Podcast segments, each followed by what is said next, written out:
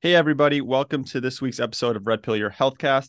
My name is Dr. Charlie Fagenholtz, and I'm here with Lauren Johnson, your favorite nurse. And we're going to be talking about a topic that I feel like I've been getting, and Lauren too has been getting a ton of questions on Instagram about it. And so we thought we'd break it down, and that is PANS and PANDAS and strep. So, Lauren, what is PANS and PANDAS? And let's kind of dive in, then we'll just take it from there. Okay, so pandas is actually well pans pandas is actually an autoimmune disorder of the brain. Um, just like you would have an autoimmune disorder of the thyroid um, you have an autoimmune this is an autoimmune disorder um, that involves the brain but it's a whole body thing. It's not just that there is an issue with the brain it's an issue with the immune system. Yeah. and so what pandas means is pediatric autoimmune neuropsychiatric disorders associated with streptococcus.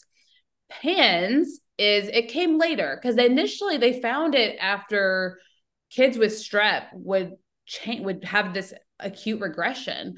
And but then they eventually found these kids that were having it that were that had not had strep. And um, and we'll talk about all the different triggers for it but pans is basically pediatric acute onset neuropsychiatric syndrome.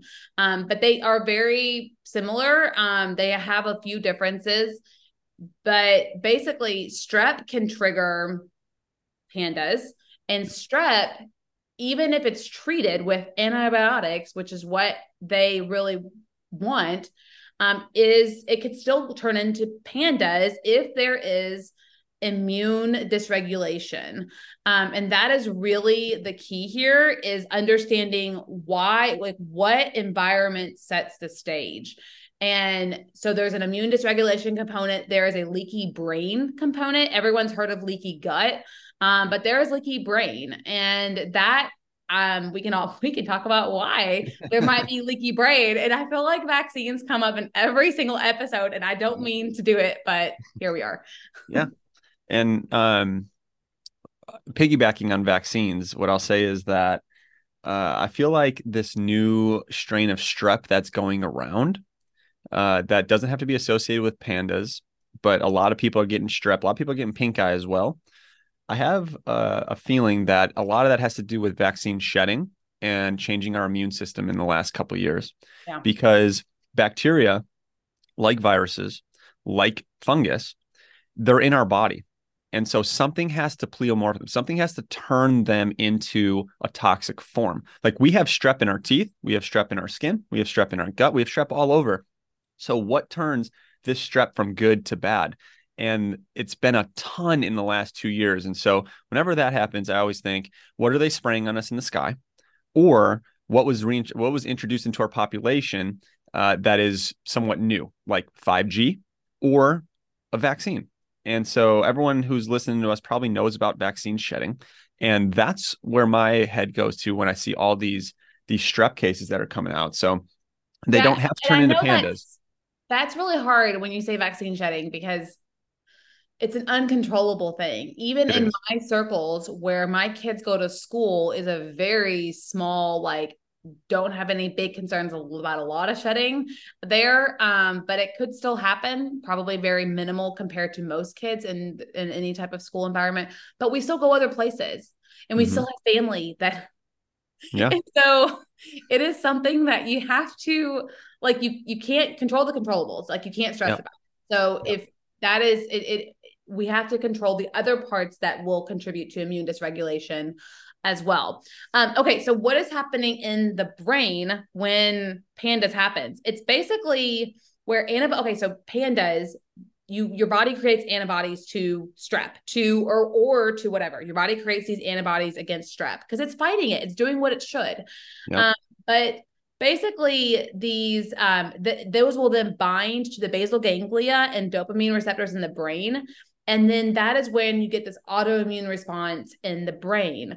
Um these the protein sequences in the and strep are similar to the protein sequences in the dopamine receptors. And that is why you have these kids that will start with ocd type um, behaviors or thoughts. It might not be behaviors. In children like with children ocd doesn't look like um, adult ocd and right. so it it it might look a little different um than because sometimes children will just like to line up things because they're learning how to organize. Yeah. Um, and so that's not necessarily like a sign of pandas if your child does that but it is like something like OCD is one of those things that you commonly see with it. And I before you go on on that, I, I would say that the OCD associated with pandas is a lot more extreme than a standard OCD. Yeah. Like yeah. for me, like the patients that I've had that have had pandas, they're the ones who will wash their hands 40 times a day.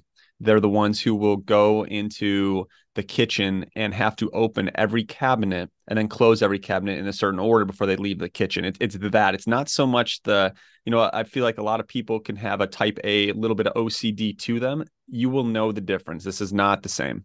Yeah. Yeah. And, and usually with pandas eh, or pans, it happens after an acute illness. Um, and sometimes strep, obviously, with pandas, but with pans, it could be a virus. Um, and it could be another bacteria. And and again, all of this is going to be setting the stage before this is like living in an environment with mold, having a high burden of parasites, all of that. And you'll talk a little bit more about that, but all of yep. that will set the stage for this uh, immune dysregulated response to these pathogens. But basically, after an illness, you're going to see a regression. So it is going to change, like they're, or they'll get really agitated. Aggression is com- more common with strep, I would say, right? Yeah, I would agree with that. Um, and and so you're going to see a, a change in demeanor. They they might get really angry. They might start scratching, and you and they have never done that before. Um, they might, they're, they're, a lot of times their handwriting will change if they're old enough. So it's actually, I think the diagnosis says, is it three to 13? It might be four age I'm, not sure. I would be surprised if you if you saw a diagnosis before age three or four but basically around four it's typically when they you start seeing it. And then up to like 13 or 14 um, but you can be older too. Um, yeah. typically those are like the most common ages. And so if you see a regression if you have an older child and you suspect it you it's gonna you're gonna see a regression in their schoolwork too. Yeah. And i would say of my patient population uh, maybe average age was about 10 10, 10 years old. Yeah maybe maybe a little younger but i would just in in my personal experience doesn't yeah. mean that it can't be any other age but i would say around like fourth fifth sixth grade is where i have had most of my uh pandas patients uh be. So tell me about the like a maybe like a kind of a, a clinical setup for that. Um what, as in like what would they come in with? Yeah uh number one by far is kind of what i mentioned was that intense ocd where it's like it's just not normal type of ocd and they went uh, from being not ever having those types of behaviors. correct it's like like things that come out of nowhere right yeah. that's sudden and like you said after some type of infection it's usually strep bacteria uh, that and then it goes into it's very similar to like lyme type symptoms truthfully because it's it's motor tics it could be sensory tics uh, anxiety, rage out of nowhere is a, a one that I've seen. Um, but I would say that it'd be intense OCD and anxiety is probably the I'd say the common common denominator, if you will, of um, pandas that I've seen. Um, and it's it's like the kids can't control it. They want to get better. They truly do, but it's like they're they're helpless when it comes to they they don't know how to overcome it. Um, and so it's that type of presentation that I've seen when I start getting out my strep vials and start scanning the body with frequency medicine to see is there any strep hiding in the body somewhere that is toxic. Um, and then that's when I'll be like, okay, we're pro. I mean, I can't diagnose someone with pandas, but I can find strep in somebody. And if they're eliciting those symptoms, they can go and do blood testing and do all that stuff. But I'd, I would just, you know, tell the parents, hey, I'm finding overload of strep they're had they're consistent with these symptoms uh, i'm going to treat it the same either way. You know I, I, don't need the diagnosis to change my treatment. Um, and so that's that's been my experience. I, I, would say definitely when it comes to treating uh, pans and pandas doing therapies on top of herbs is very crucial. Yeah. like you and i talked about neurofeedback. Yeah. You know things like that. Uh, you and i also talked about homeopathy. Mm-hmm. when you have a a deep rooted infection and there's a lot of emotional components to it. Homeopathy done properly by a classic homeopath can really crack that code like nothing else. Yeah. And and and I don't have, you know, I'm not a homeopathy expert, so I'm I can't even throw out certain remedies because I don't use it enough and have enough experience with it. I would just refer to a really good homeopath. Yeah, yeah. Um, and there are several online that um I think that you and that's where I would recommend just getting to know the person through their you know either social media or through um, their website or calling them and yep. then seeing where you really feel that peace um, and that's where i would sign up with them um, so a couple things that you mentioned strep okay first i want to say it doesn't have to be in the throat so Correct. you might see strep um, uh, around the the bottom. You might see a red ring around the anus, um, yeah. and that is something. And this is something where I will I will see antibiotics given a whole lot, um, is because and they'll just give them over and over and over again, and mm-hmm. it and it just wrecks the gut, which is a yep. further is going to further lead to immune dysregulation. Not saying that there's not a time and place. There might be, and for an acute situation, sure. I'm not saying that there isn't, and I'm not saying that you should never give antibiotics, but I am saying when we are giving, especially for chronic Lyme kids and chronic pandas kids, if we're giving years and months of antibiotics, like that's just, it's just going to further the situation. Yeah. It's just going to come out. What you're doing is you're pushing it deeper into the system and it's just going to come out later as more disease and dysfunction in a different form. Yeah. And so it's that, that response to our acute illnesses that create chronic disease uh, because it's not going with the laws of the immune system. You know, we're not getting the proper antibodies. Um, our antibiotics are essentially a lot of them are petroleum based, but a lot of them are basically fungal mycotoxin based. You know, like penicillin. You know, it came from a fungus, and so now we're a factor in this for sure. And and mold is a huge is a monster. it, it is it is so uh, debilitating for the immune system that you can't properly fight off any type of infection if mold is in the system. And it, like, what is mold trying to do? It's trying to survive. So what does it do? It secretes mycotoxins. What does that do? Shuts down your detox pathways, shuts down your mitochondria so you can't produce ATP and energy to heal from anything. And these pathogens are smart. They know that. So they will utilize mycotoxins to their uh, to their offense essentially. And so given an antibiotic that, like a penicillin, amoxicillin, essentially is a mycotoxin in action and it can kill some bacteria, but it can also, you know, drive it deeper into the system until it comes out worse down the road. Yeah, it is. I mean, just the idea of treating something that could have been triggered by a yeast fungus um, with a drug formed from a yeast fungus. It just seems off. Like, what, you know, that just doesn't seem like it would be the right course. But of course, you know conventional medicine doesn't necessarily think like that mm. um and so like i said there's not there isn't a do not ever give antibiotics but it is a you should cautiously approach them especially if you have a functional medicine or yeah. otherwise telling you to be on antibiotics for six months a year whatever um, because mm-hmm. it is it is going to create further dysfunction in the system okay so you did bring up one more thing i wanted to bring up about the yeah. diagnosis. So you said I'm not going to diagnose somebody with pandas because you can't. Um, Correct. but you, but there are ways to diagnose it, and you might want to diagnose it, but you also may not. Like this is going to be, and sometimes people will have this battle with autism too of whether they need to get it diagnosed or not. Sometimes yeah. putting a label to it is helpful for the family, and sometimes it's not.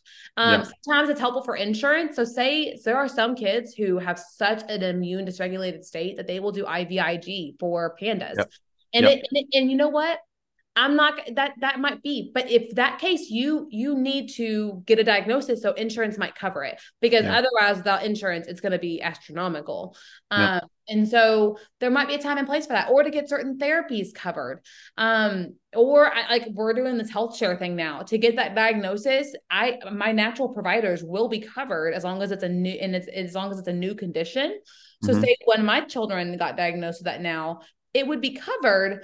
Um, but I would need that diagnosis. So then we would have be able to get our natural providers covered. Does that make sense? So it might yeah. be, it might make sense to get the diagnosis and it might not. Yeah. Um, there is blood work, the Cunningham panel, um, ASO um, titers. Uh, you'll look at antibodies. You'll look at um, different levels in the body. You can look at antibodies to the dopamine receptors. Um, you can do all that, yes, and that is that might be a, a route that you want to take. Um, but you also need to know that like no matter what, if you're living in mold and you have this and you have an immune dysregulation or dysfunction or deficiency, probably is a better word, right. um, then you you could still set the stage for it. And it's no matter what, working on foundations is going to be helpful. Yeah, and and you know, I kind of piggybacking off what you said is a lot of patients in my past have said, "Hey, should I go get this test to to you know get the diagnosis?" And I say, "You can do what you want." Obviously, in what you just said about you know getting insurance to pay that that is a whole different concept of getting a diagnosis. But if someone's working with me, I don't really care what the diagnosis is. The reason being is because I'm still going to treat whatever shows on the testing from a root cause perspective. So, like, they can go and get all these uh, different blood tests and they can be diagnosed with pandas, but it's not going to change the way that I'm treating the human body in front of me. I'm, I'm still going to check for mold. I'm still going to check for parasites. I'm still going to check for strep. I'm still going to check for all that. And I'm going to do what the body says. So, for like the way that I was taught was more of root cause since day one. And so I've never really put too much into spending more money for diagnoses unless, to your point, you need it for some type of therapy that's super beneficial that you know they need an ICD 11 or whatever ICD we're on these days. ICD I don't even know. I assume ICD it's still ICD 10. I haven't practiced in a year. I don't know. um, but yeah, I, I think that it, it just really depends on the dynamic of the family and where yeah. the functioning of the of the patient. And I do think some therapies are, but a lot of therapies aren't going to be covered by insurance. So like neurofeedback um, yeah. isn't going to be covered by insurance. I'm going to talk about other therapies too that it's not. They're probably not going to be covered by insurance either way. So that may not make sense for you. But like sure. I said, if you go and you want to do the IVIG route, then I would I would think about it because you insurance, I mean, was more, it's definitely more likely to cover it in that case. Yep. So let's talk about, let's get into what we do for, um, for pans and pandas. What are some of your favorite things to try or check? And uh, we'll take it from there. Yeah. So I, I go at it from a multiple pronged approach because a lot of times with these kids, it's really hard to get the supplements in them or the mm-hmm. drugs or whatever you're using. Like it's it's hard because they are they have started restrictive eating. Um they are not getting the nutrients they need. Um they are it, it they have very sensitive sensory things.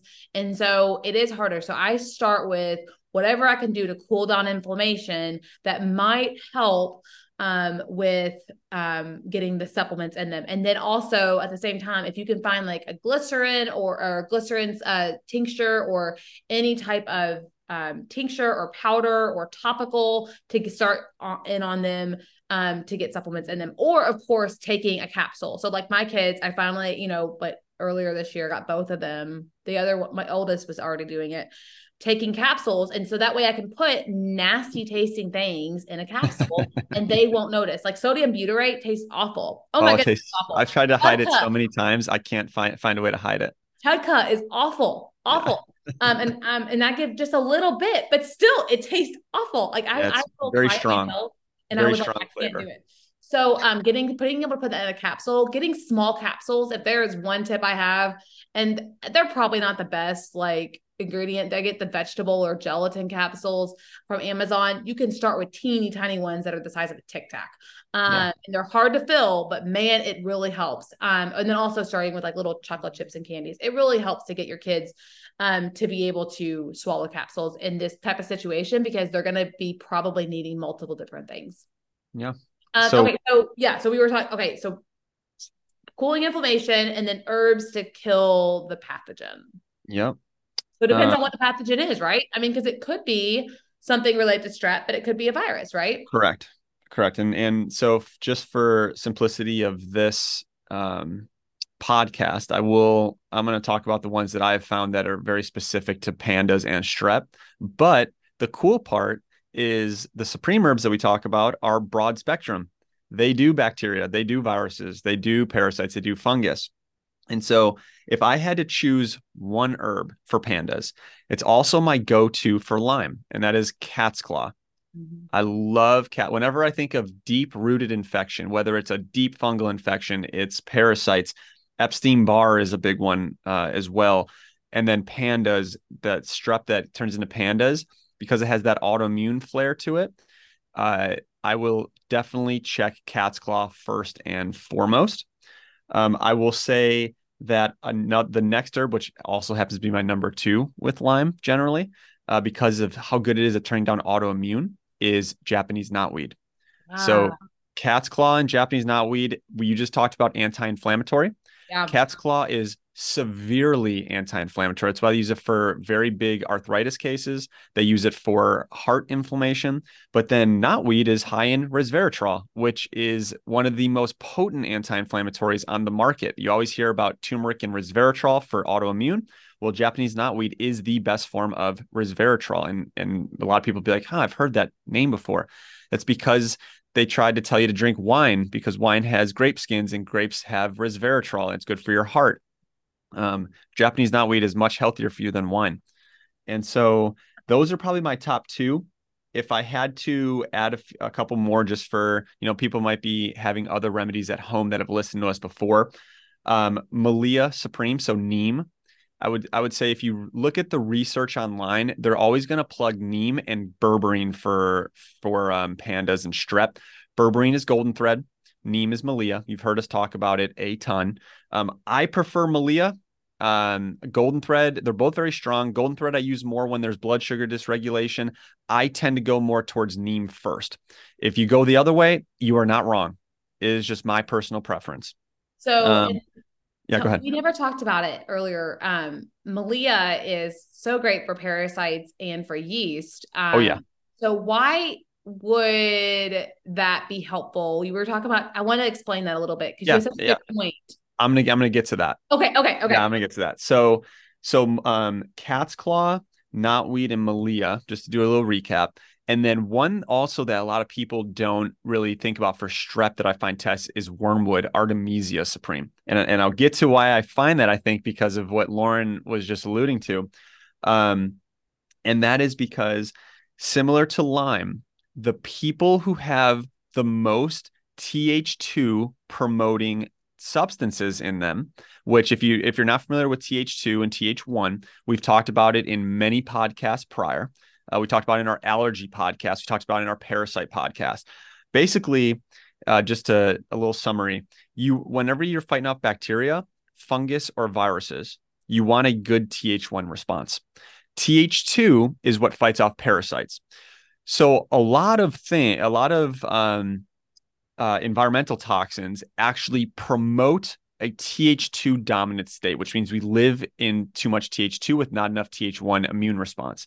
So the things that do that: parasites, mold, EMF, mental stress, estrogen. Those are probably the and pesticides. Those are the top. Um, and so what Melia will do is go after yeast, parasites. Artemisia goes after parasites. Um, and so what that does is it helps increase that Th1 response, uh, which then helps you fight off bacteria like Lyme, like pandas, uh, which is obviously with strep. Um, and then a couple other ones that I want to talk about is another great Th1 promoter is astragalus, astragalus supreme. Mm-hmm. And it's just an, a, a general kidney tonic in Chinese medicine. It really strengthens your immune system. And the reason why it does that is because it promotes that Th1, which then helps strengthen you against viruses, bacteria, and fungus, which is obviously the name of the game. Now, um, there are two liquids for, you know, Lauren just made a great point. All the ones I've talked about thus far are capsules. And yeah. so it can be very tough. But they're not, I mean, I I would put them in applesauce. I would try yeah. Something. I would try, you know. It, but Melia, Melia is very, very bitter. See, I didn't have a problem getting that in Sarah when I'm she was glad because that that's a that's a tough one. That's why but I usually switch maybe over are to. Just so used to me saying like you have to take it, like you have no choice. For sure, um, I'm, I'm kind of like a hardcore with that. Like, sorry guys, like this is it.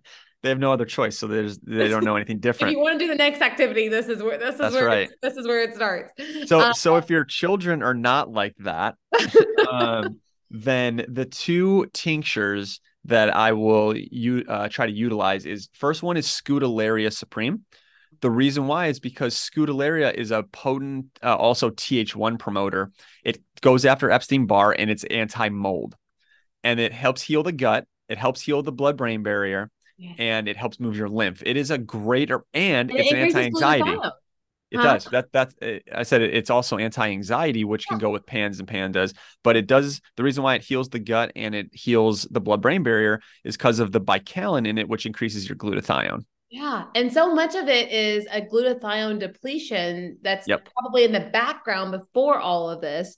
Yes. Um, and because, you know, kids are given Tylenol out the wazoo, they're given their vaccines, and it's like this, like, whole setup. And guys, I was the conventional mom before this. Let's remember. Let's let's remember this. And so I'm not saying, but this is just the picture that we're painting. Um, yep. the foods that are depleting your antioxidants in your body, the the cardboard basically that is in uh, is a lot of processed foods. Um, and so it's just something to to consider. Is these are things that you can do if you want to prevent a situation like this from ever happening, which you may not be able to do, but you can right. still control the controllables and look on, look at diet, look at things that deplete glutathione. Yeah, okay. and and glutathione is the promoter of TH1. Yeah. So the what promotes TH1 is glutathione and melatonin. Yeah. And oh. so what promotes TH2 from that chemical standpoint is estrogen and cortisol. And so that's why when we're saying you know that um, scutellaria helps Th1, it's because it produces glutathione, and a good glutathione production is what helps a healthy Th1 response. Yeah, yeah, and that's why like adrenal stress and like a really like stressful event can sometimes trigger a flare for some of these kids. Um, yes. And so that's, and we can talk about that in a minute. But okay, so keep going on what you were saying. Is that where you? Yeah. Done? So that's the first tincture. The next one is not out yet. It comes out hopefully Tuesday. I talked to Supreme. It's called Usnea, U S N E A. And it is an antimicrobial, but it's very, very, very anti strep.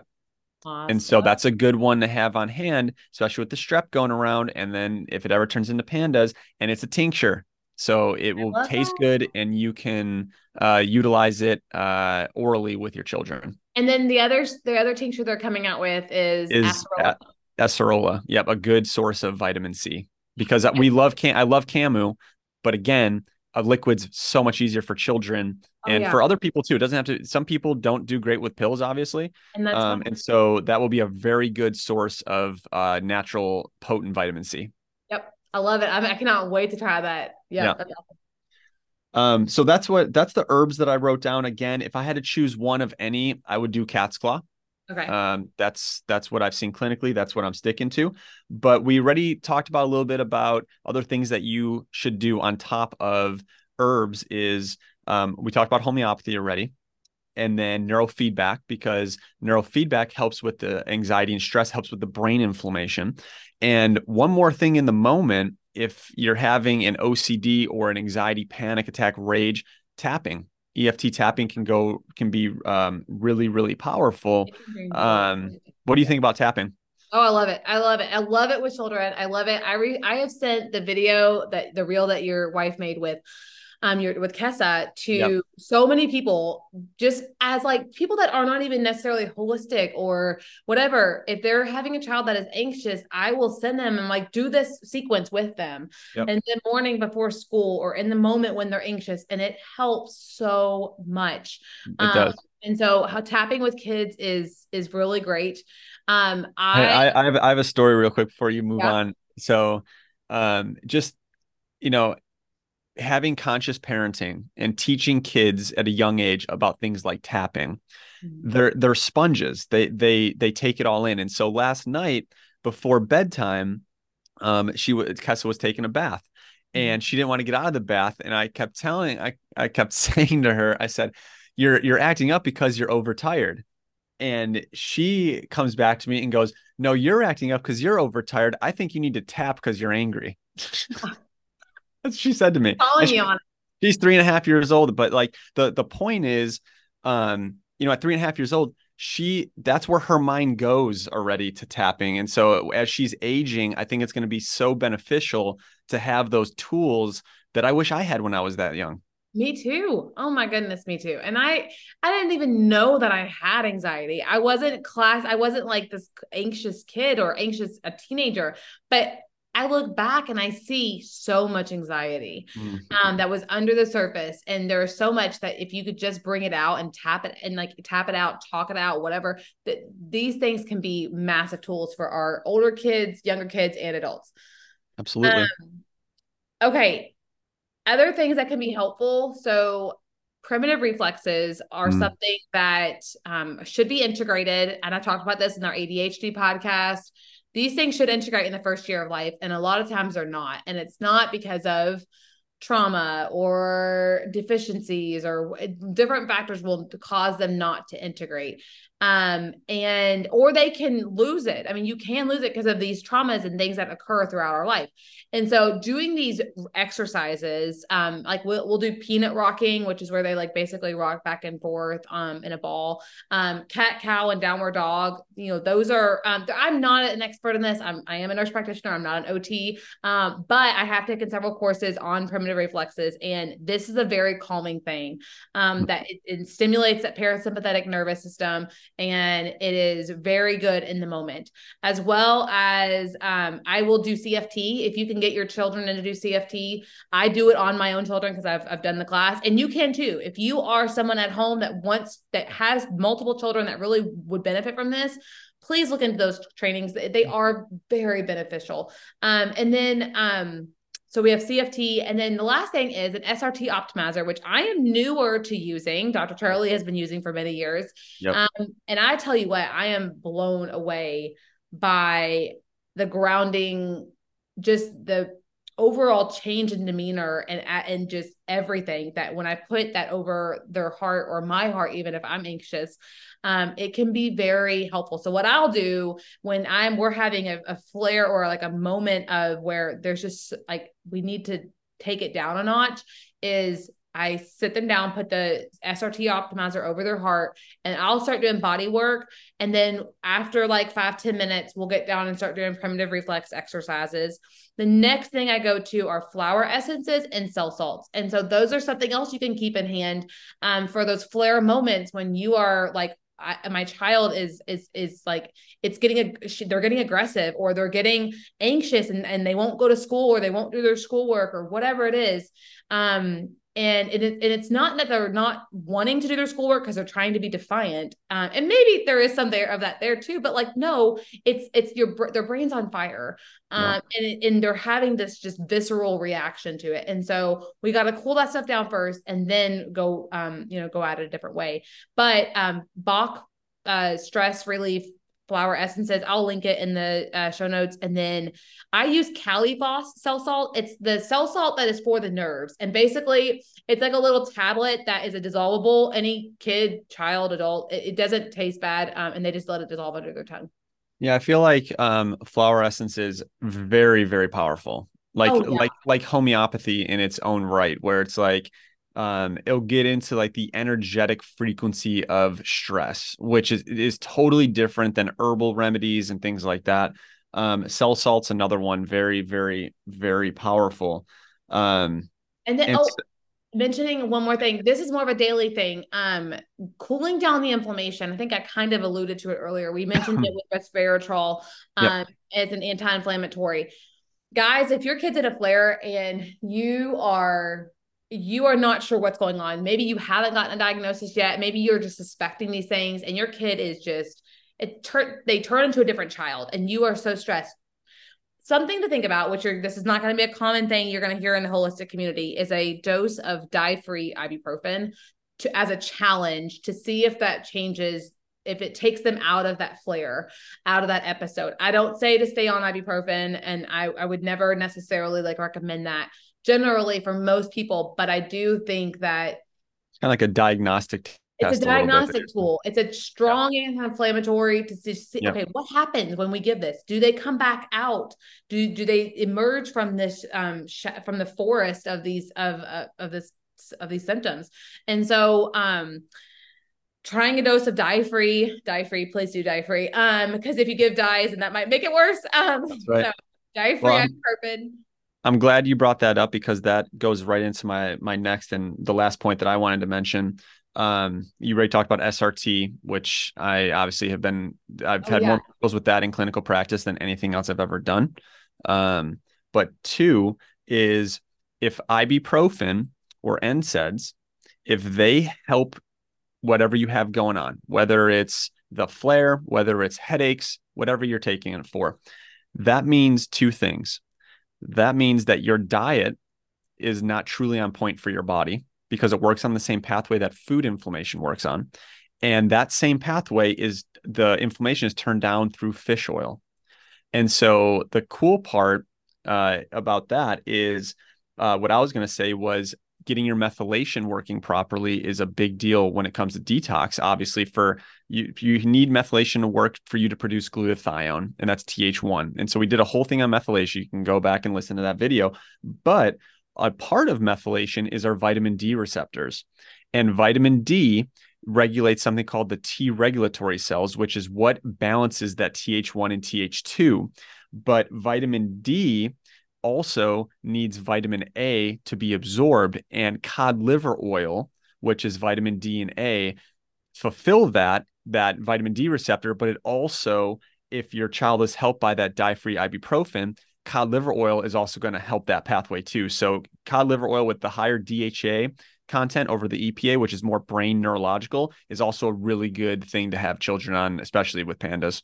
Gosh, yeah, and it's so supportive of the immune system. Those fatty, uh, those fatty vitamins. That like that's something that it's in my immune support post for a reason. Like that yep. is a, a, daily thing, or not. You, you could do it a few times a week, um, but or more of a regular thing. It's not just like an in the moment thing with illness, which you can do. Like it can act pretty potently in the moment, yep. um, but also more of a regular occurrence. Um, Absolutely other things I want to mention is guys, this isn't like a like you get diagnosed and you get cured and there's like it goes away and it never comes back. Um this is a journey. Yeah, it's, a, journey. journey and it's hard and you need to take care of yourself.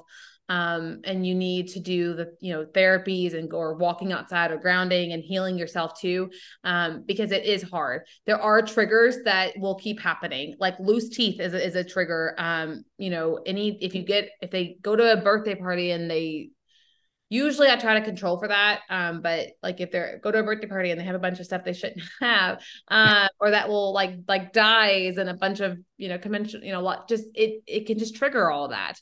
Um, but losing teeth, stress, um, obviously getting exposed to um mold again, um, that can be a, another trigger. And so things to think about. Oh, the swimming pool can be a trigger.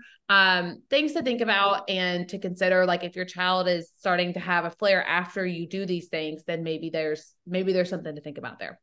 Um, Okay, so cooling down the inflammation, reworking neural pathways, obviously killing the pathogen, finding the pathogen. Sometimes you need to do obviously the testing to find the pathogen that's causing it. Maybe it's the mold, maybe it's the maybe it's um, a parasite setting the stage, maybe it is strep um, or another bacteria or virus. And so, yep. I, did we cover it all? I don't. Yeah, I don't have anything else written down. Any bullet points? I think we did a good job.